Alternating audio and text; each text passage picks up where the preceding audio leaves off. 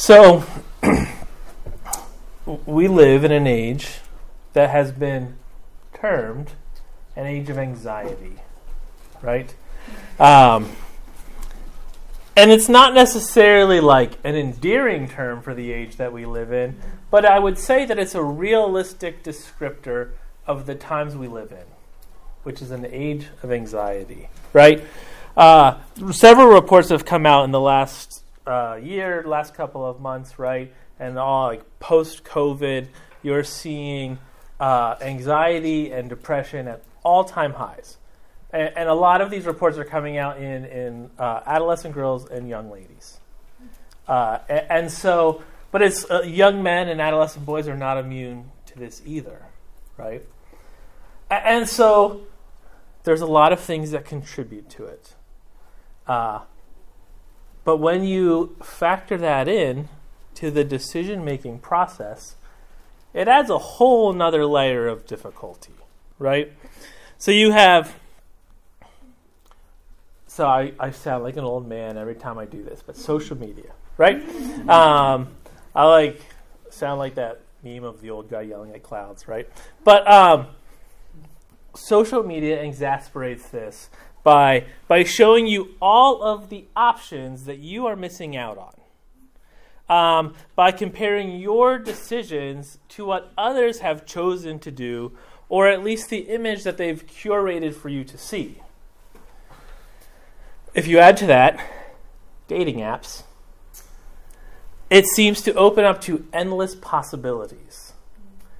Uh, it is a much different world than your parents and grandparents met in, right? When your parents and your grandparents met, they met maybe at church, maybe in school, maybe in some other way, right? But they met, they probably went to a bowling alley, they talked, right? And then they got married, right? And it's kind of like that's kind of like how that's kind of how it used to work, right? And there wasn't really this anxiety over it. Um, you just got married because that's what you do and that's what you were supposed to do. And so fast forward to 2023, and we're a world different from that, right? So, how do we make these decisions? So, the three areas I really want to focus on tonight well, I'll talk about anxiety, but I really want to focus on relationships slash marriage, family, and then career, right? Because I think those are the those are kind of the in 18 to 30, those are the big ones, right? Uh, and they they come at you fast. Uh, so, but as we as we're dealing with anxiety when it comes to decisions, right? How do we overcome it? Right? So first we need to identify what it is, right? So so overcoming anxiety about decision making. So our fear of risk is often what drives our anxiety about decision making, right?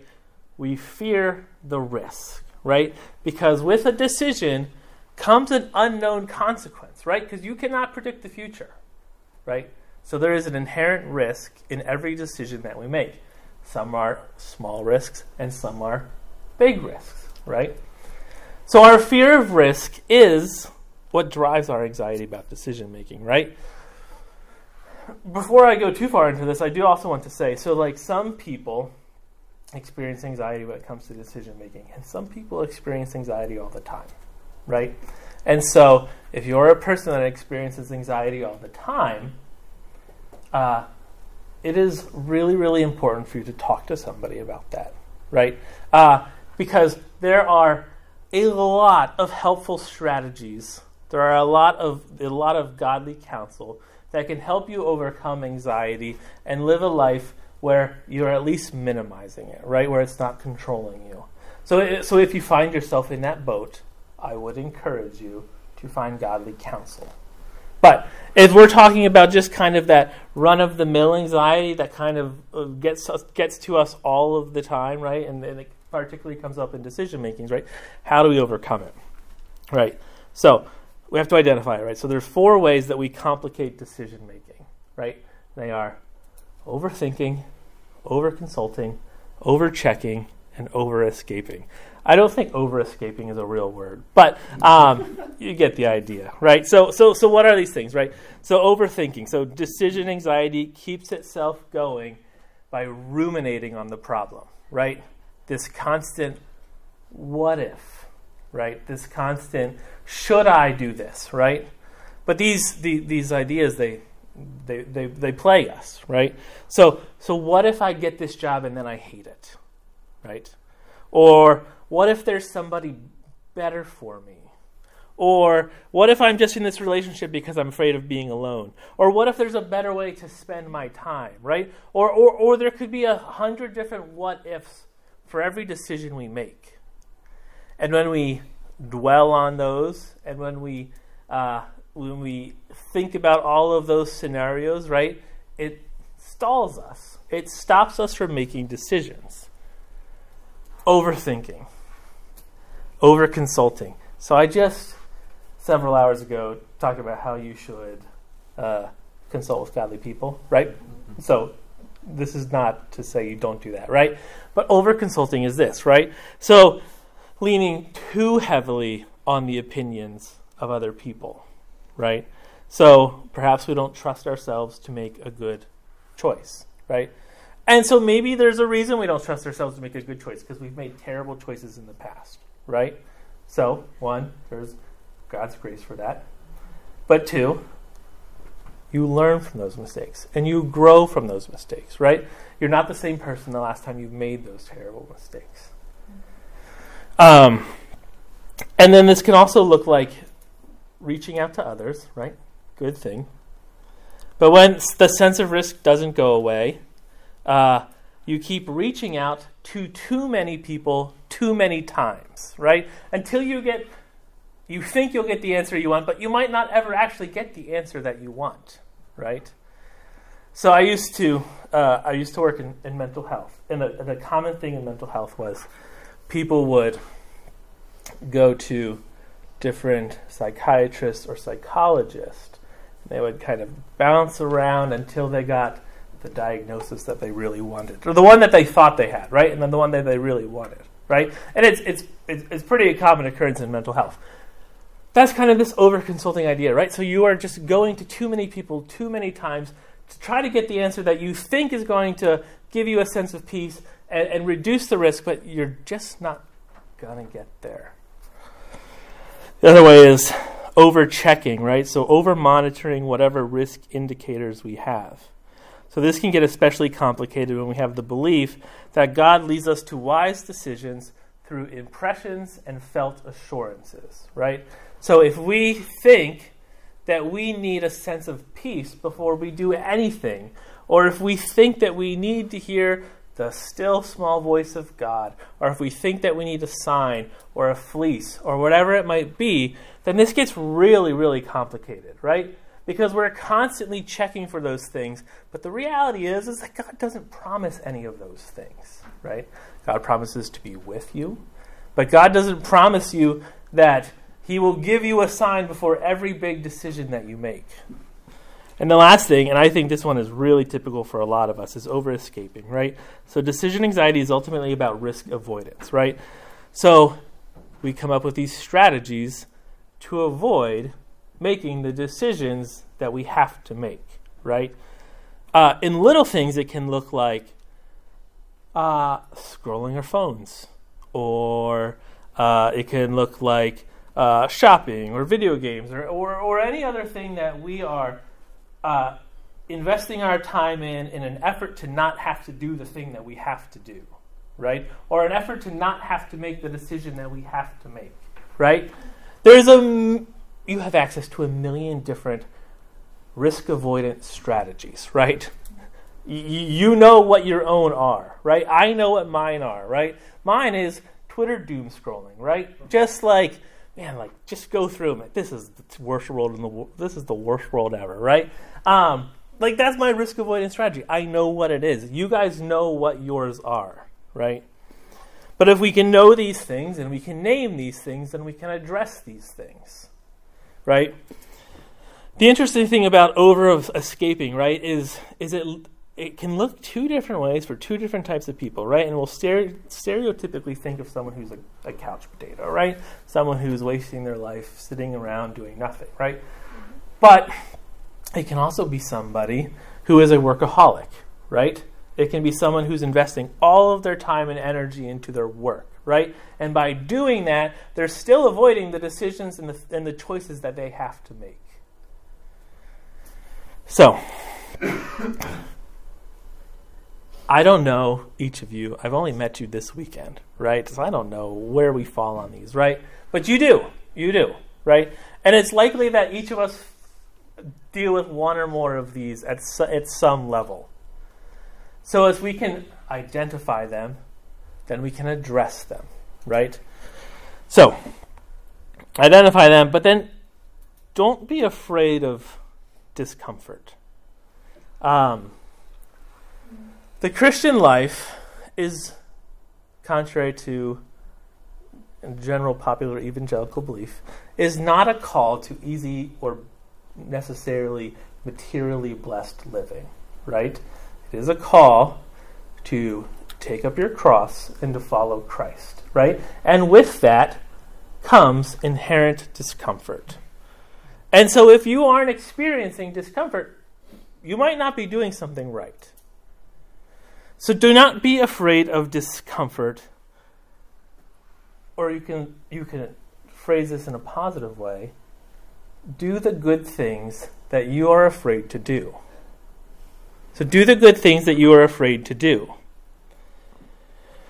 Don't be afraid to actually speak the truth and live out the truth of God's word. So, just real quick. So, just a few strategies. How do we overcome anxiety about decision making? So, one, um, set a time limit to make decisions, right? Set a time limit to make decisions. Now, this might not necessarily work for every decision you have to make, but for a lot of them, you can set a time limit that you have to make a decision within, right? If you don't, then we find ourselves just kicking it down the road, never getting around to it, um, and using these avoidance strategies, right? Secondly, make an effort to care for others, like your church's children. Sign up tomorrow. no, um, there you go. um, no, but seriously, uh, make an effort to care for others because one of the things with about anxiety is that it makes us inward focused, right? Mm-hmm. It is about our desire for our own comfort and our desire to avoid the risk, right? So make an effort to care for others. Think about others outside of yourself. And that happens to be the second greatest commandment. So, um, it's, it's in the Bible.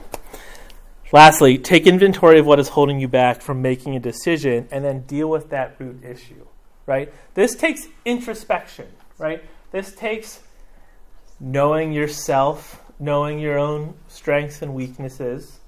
Uh, and that can be difficult for us, and that can be, we all have our own blind spots, right? So this is where good, godly friends can also come in handy. But take inventory of what is holding you back from making decisions and deal with that root issue, right? So if it's fear, deal with the fear, right? If it's um, if it's laziness, deal with the laziness, right? Like if it's these things, deal with these things. So now let's get to the apply decision making principles to these areas right? So relationships, family, and career, right? So um, I have eyes, so I can see that some of you are already in relationships, but um, or some of you are married or whatever, right? But um, how do we make good godly choices when it comes to these three areas, right? So relationships, right? Honor God in your relationships. This is nothing new right? This is not the first time you're hearing this, but it's something that we need a regular reminder of. That God at the center it ought to be at the center of all of our relationships, right? Whether they are platonic or romantic, right? God ought to be at the center of our relationships. Follow God's moral will regarding how you treat that other person, right? You are not in a relationship to benefit yourself. You are not in a relationship to get something out of it, right? Um, maintain sexual purity until you are married. And I know that you have heard all this before, right? But also, I know that the rates of people who have grown up in church who cohabitate before marriage is at an all time high. That uh, that uh, sexual behavior is on the rise, right, among among Christian youth, right? So just because you've heard it doesn't mean that you're doing it, right? So maintain sexual integrity before marriage.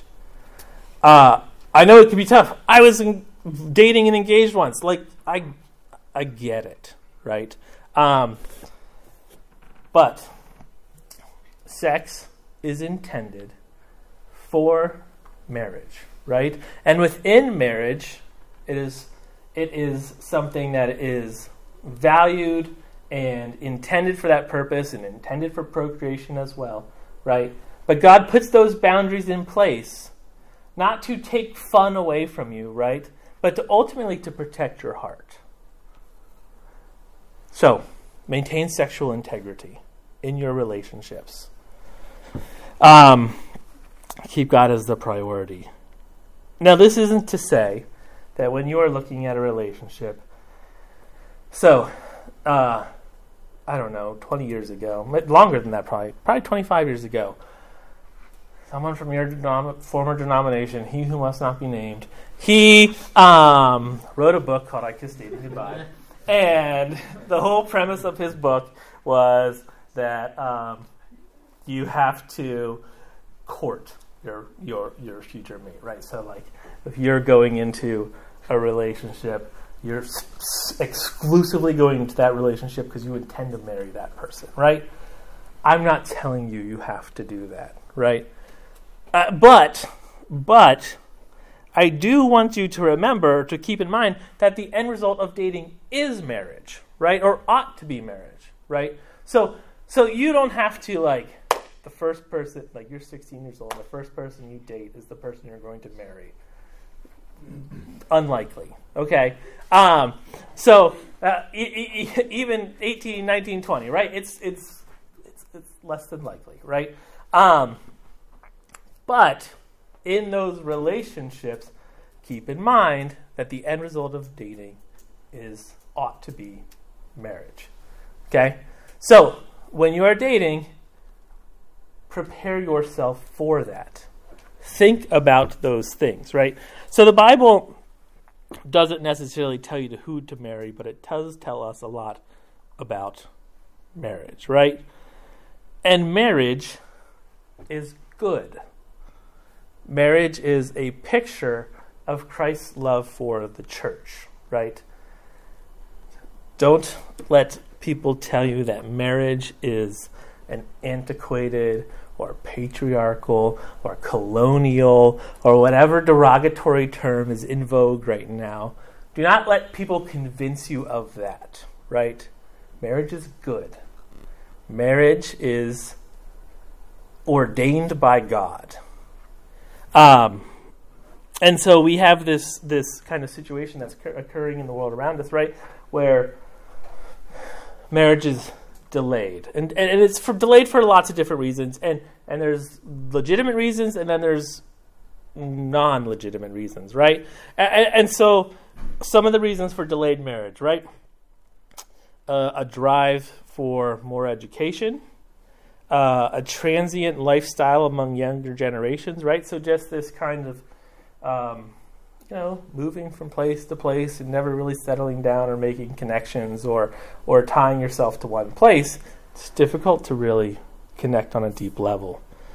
Um, greater discretionary incomes, right? So if you're making, typically, it was you get married and you combine all of your all of your assets and all of your incomes and you live together and you live off of that, right? But now there's greater discretionary income, so it's people don't feel that they need that anymore, uh, a desire for more experience before marriage, right? So there's some that say, well, I want to before I get married and have kids, I want to travel the world, or I want to do this, or I want to do that, or I want to basically do all of these things that I feel like are going to make me happy, right?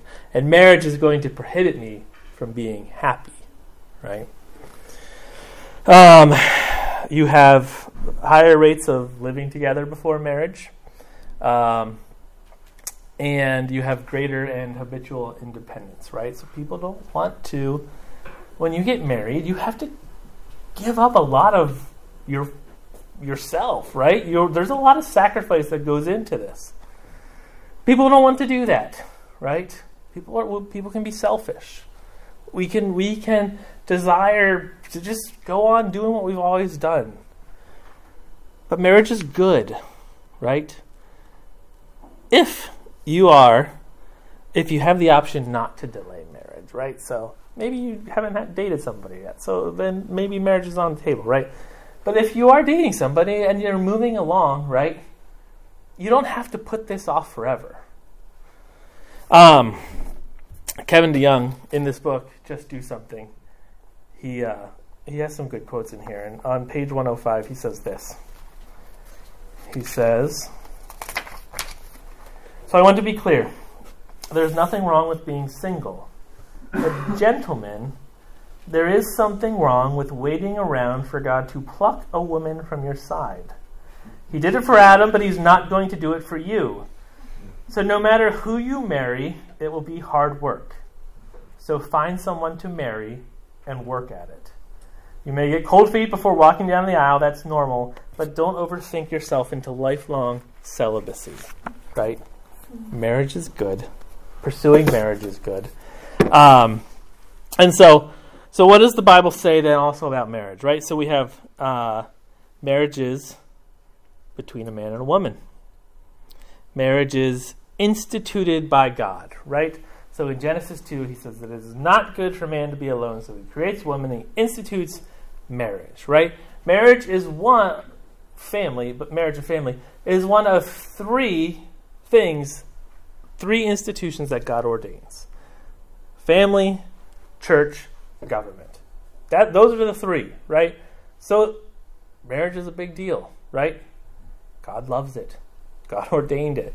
If God so a general rule of thumb is if God ordained something in the first two chapters of the Bible, it's a big deal, right? Um, Christians should marry other Christians. So, um, and both should be mature, right? So if you are a mature Christian, do not pursue somebody that is immature in their faith, right? It is in most cases. Have you ever heard the term missionary dating or whatever? So, right.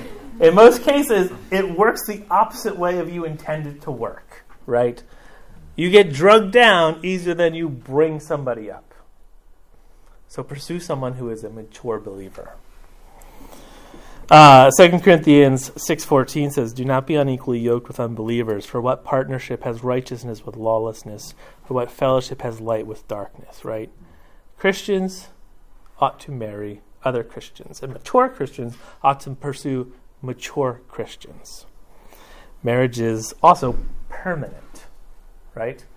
This is this is not a I will try it out and see how it goes, right? Like when you commit, you are cre- you are entering into a covenant before God. Um, in Matthew 19, 4 to 6, right? Uh, he, Jesus answers, he says, Have you not read that he who, he who created them from the beginning made them male and female, and said, Therefore, a man shall leave his father and his mother and hold fast to his wife, and the two shall become one flesh. So they are no longer two, but one flesh. What therefore God has joined together, let not man separate. And then in 1 Corinthians 7:39, Paul writes, "A wife is bound to her husband as long as he lives, but if her husband dies, she is free to be married to whom she wishes, only in the Lord." Right? When you get married, you're in it for the long haul, right? But I don't want to say that as a pejorative way, right? Because um, you will grow in a relationship with your spouse. You will grow old together. one of the benefits of getting married young, right? And I'm not saying like get married at like 18, like a child bride thing, but a, a benefit of getting married young, right, is that you will then develop your strengths, you will develop your interests, you will develop your likes alongside your spouse. You will grow in these things together and you will get a nice early start to it, right? But then you, you haven't you know, you haven't fully formed who you are until I don't know, your 30s really like I, I, I'm, I'm, look at the picture from like five years ago, right? Like you're, you're changing, right? Um, like you're changing, right? But if you marry at a, you know, a reasonable young age, not 17 or 18, but a reasonable young age, you will grow together in these things, right? You will grow together in your strengths and in your interests and your hobbies, and you name it, right? And that's a wonderful place to be. Um, so marriage is permanent, and then husbands and wives ought to be faithful to each other, right? Hebrews 13:4 Let marriage be held in honor among all, and let the marriage bed be undefiled, for God will judge the sexually immoral and the adulterous. When you are committed to your spouse, you are committed to your spouse only. Um, there is not room for uh, lust and infidelity, right? This is the person whom you have joined together with before God, and you are committed to that person, right? Now, so, not all of you are married yet, some of you are married, but as you are dating, or as you are pursuing marriage, or as you are maybe recently married, right? Be a godly person worthy of marriage. Um, prepare yourself to be a person who loves God, who loves others well, who is not selfish, who maintains integrity and purity, who demonstrates commitment, right? These are steps that you can take as a single person to prepare yourself for marriage, right? To to be a godly person, to love others well, to not be selfish, to maintain integrity and purity, to demonstrate commitment, right? And if you're looking for someone, then look for someone with those qualities. Um, and young men, practice being the relational and spiritual leader that God has called you to be. Um, one last quote from Kevin DeYoung, because this, if you read nothing else, this chapter called uh, "Work, Wedlock, and God's Will" is really helpful. But he uh, he says this. He says, "Let me say it one more time. There is nothing wrong with being single. It can be a gift from the Lord and a gift to the church." But dudes, listen to this. But when there is an overabundance of Christian singles who want to be married, this is a problem, and it's a problem I put squarely at the feet of young men whose immaturity, passivity, and indecision are pushing their hormones to the limits of self control, delaying the growing up process, and forcing countless numbers of young women to spend lots of time and money pursuing a career, which is not necessarily wrong, when they would rather be getting married and having children. So, men if you want to be married, find a godly gal, treat her right, talk to her parents, pop the question, tie the knot, and start making babies. right? Which brings us to our next point. Right? Family. So, the Bible is not going to tell you precisely how many kids to, to have, right? But it does have a lot to say about family and children. Children are a gift from God. Psalm 128 3. Your wife will be like a fruitful vine within your house. Your children will be like olive shoots around your table. Psalm 127, 3 to 5. Behold, children are a heritage from the Lord. The fruit of the room, the fruit of the womb, a reward. Like arrows in the hand of a warrior are the children of one's youth. Blessed is the man who fills his quiver with them. He shall not be put to shame when he speaks with his enemies in the gate. Having kids is a blessing from God, right? It is not a burden on your life. Now, like I said, the Bible doesn't tell you how many children to have. There's some people that interpret this quiver verse as have as many children as you can possibly produce in the time that you can have babies, right? I'm not saying you have to do that, right? Four was plenty for us. But, um, but seriously and strongly consider having kids and don't wait until you feel like you're ready because the trick with that is you're never actually going to be ready to have your first kid, right? Um, trust God with your kids. You're never going to be fully prepared, but God will bless you as you grow as you as you grow your family and as you raise your kids. Uh, you will 100% make mistakes along the way, uh, but good news: kids are surprisingly resilient, and God gives lots of grace. Right.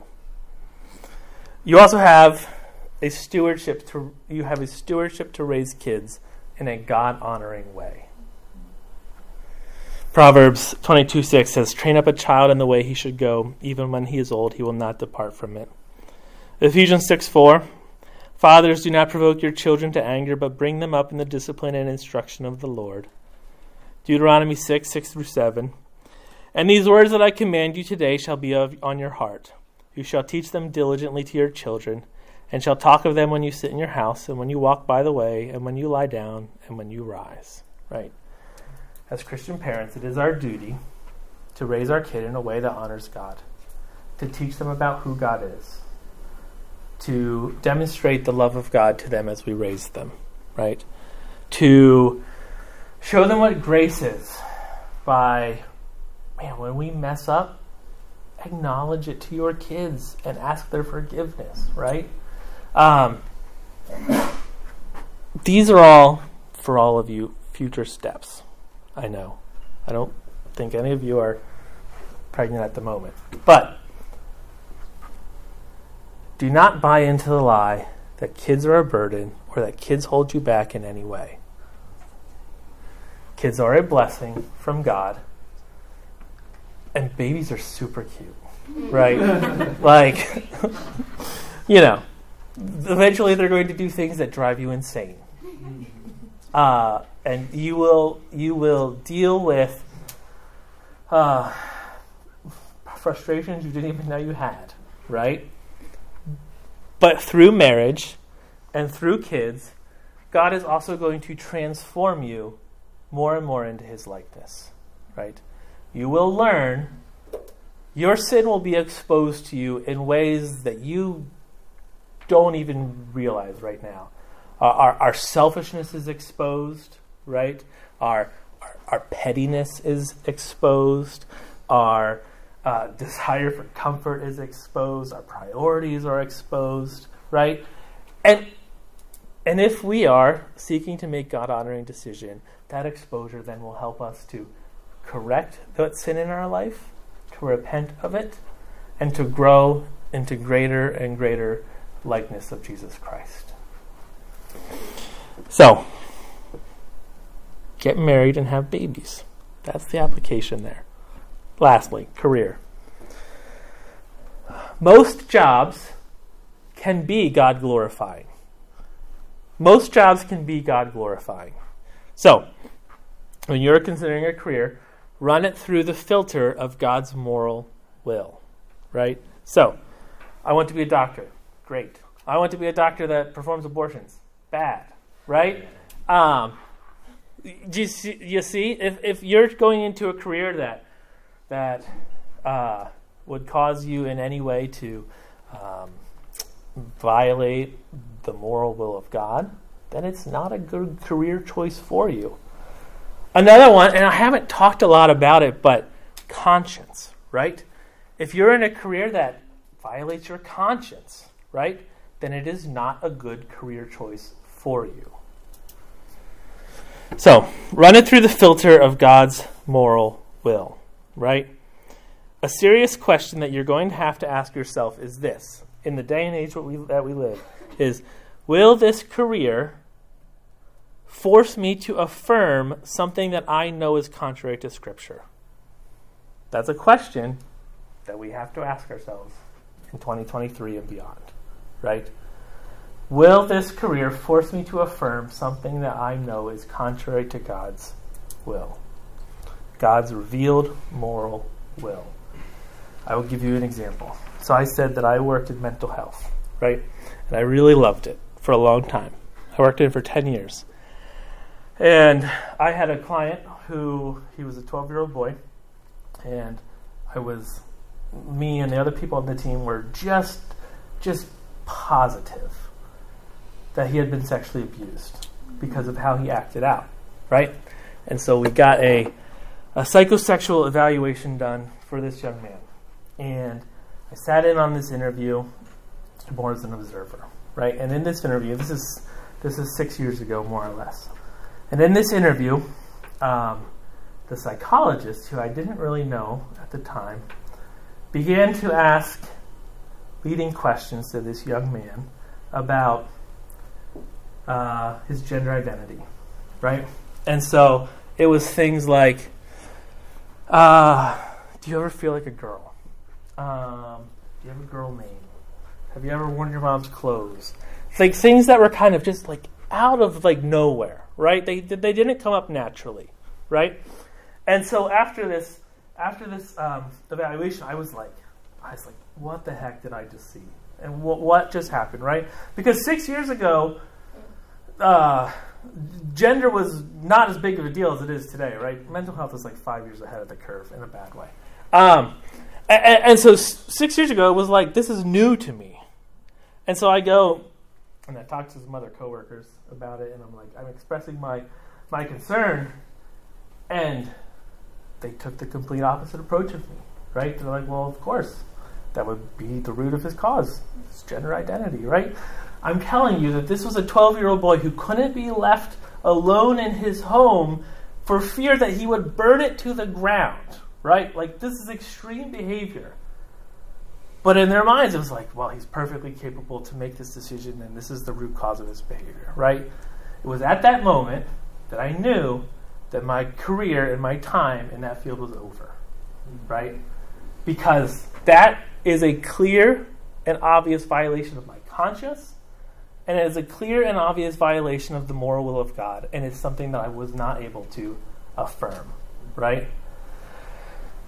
I'm not saying that you can't go into mental health. It's not what I'm saying. I think that Christian counselors are extremely necessary. Um, but it's a, it's a sticky field, right? It's tricky, and it's tough to navigate that, right? There's certain career choices that are going to put you in those positions, right? And we have to be acutely aware of what God's will says about these issues, right? We have to have a strong conscience. We have to know what we believe and why we believe what we do.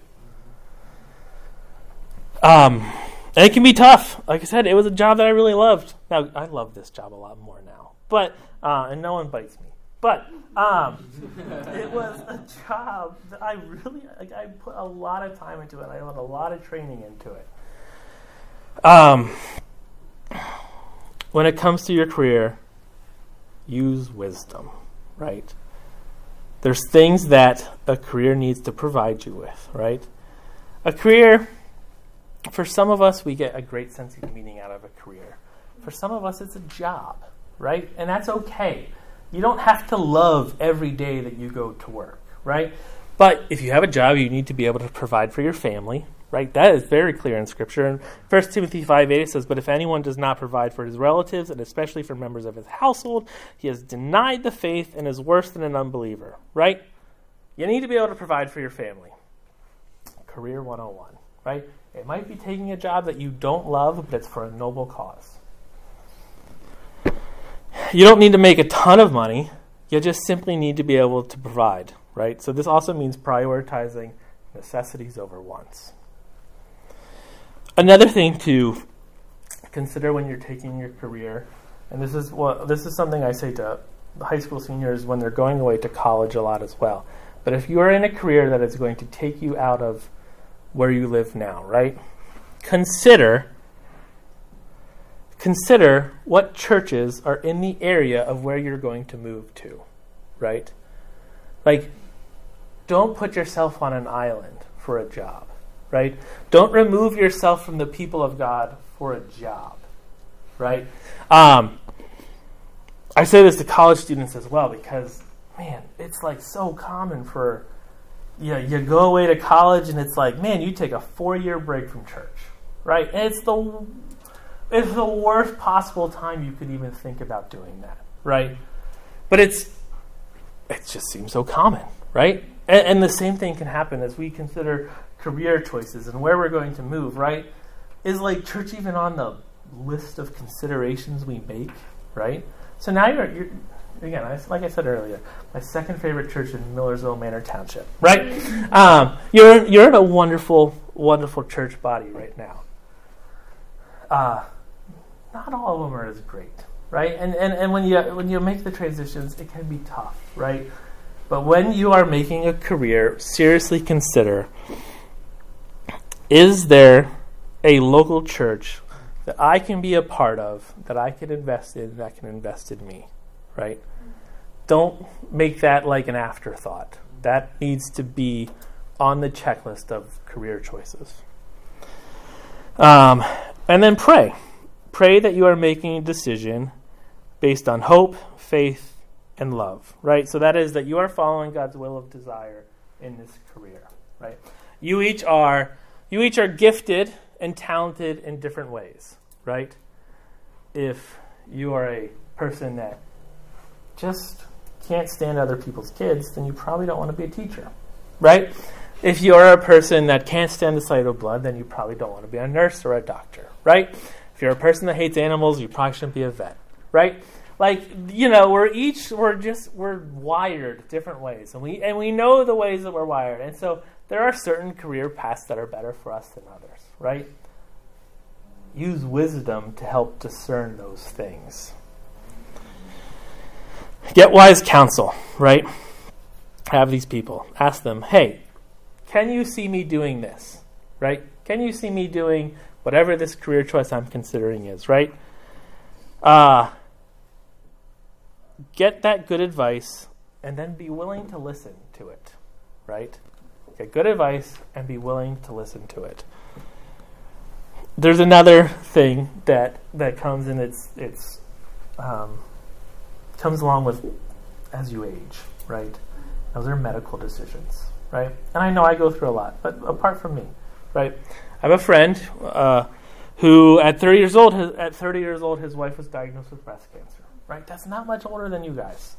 Um, these things come, and when they come, you have a lot of decisions to make. Uh, there's complications with childbirth, right? There's complications with your kids. There's there's all sorts of things that come up that you're going to be responsible to decide. And when it comes to medical things, you don't have a lot of time to decide those things, right? Which is why those three secrets of spiritual success are so important, right? Be a person who is committed to your Christian disciplines. Be in God's Word, be in prayer, be with God's people. It makes all of this so much easier. So, uh, when rightly ordered, marriage is good, family is good, work is good. Pursue these things, but pursue them for the glory of God. Uh, don't buy into the lie that these things are a burden or that they hold you back from a fulfilled life. So, uh, do something. Don't sit out don't stall in the place of life where you currently are. So in 10 years, you should not be the same person. Love God with your whole heart, your soul, and your mind. Obey His word. And if you're working on those things, right? If you are working on oh, love the Lord your God with your heart, your soul, and your mind, right? Then do what you'd like. It's that easy.